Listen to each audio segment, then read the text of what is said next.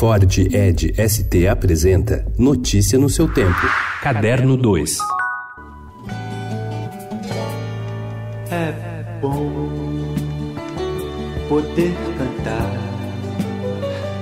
em qualquer tom. É muito bom.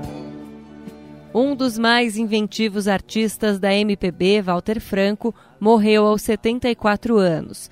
A existência artística de Walter Rossiano Franco foi assim, um milagre que durou até a madrugada desta quinta-feira, quando ele não resistiu mais aos prejuízos provocados por um AVC. Walter estava com um disco pronto, feito com o filho Diogo Franco. Um álbum com músicas inéditas, de título que remete aos jogos verbais que tanto marcaram seus maiores trabalhos. Listen, Resiliência e Resistência.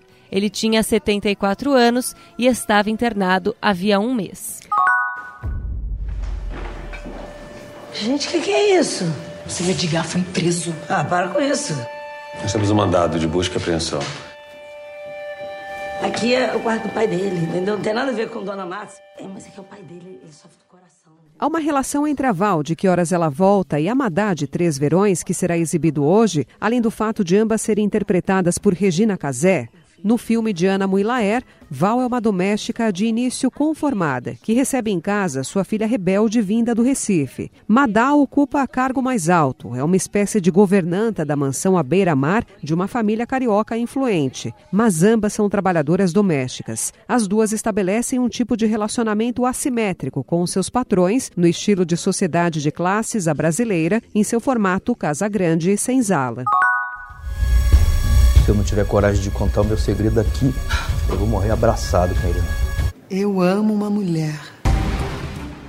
Duas histórias se desenvolvem na série Toda Forma de Amor, que estreia no Canal Brasil nesta sexta-feira, às 10h30 da noite. Daniel, interpretado por Rômulo Arantes Neto, tenta salvar sua boate, transformando-a em uma casa noturna voltada ao público LGBTQI. Noivo de seu sócio, o coordenador de políticas LGBT de São Paulo, Cláudio, interpretado pelo ator Otávio Martins, tenta descobrir quem é o assassino em série que ataca travestis no centro da cidade.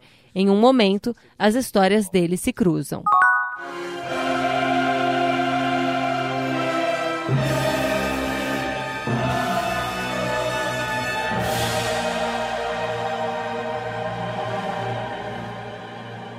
O vídeo tem circulado pela internet com milhares de visualizações. Os três últimos minutos de Zubin Meta, à frente da Filarmônica de Israel, é a despedida de um grande da regência. Aos 83 anos, Meta resolveu afastar-se dos palcos. E não foi o único. Semanas antes, o maestro holandês Bernard Haitink, de 90 anos, fez o mesmo. Ovacionado em Amsterdã, anunciou a sua aposentadoria depois de uma breve e celebrada turnê de despedida.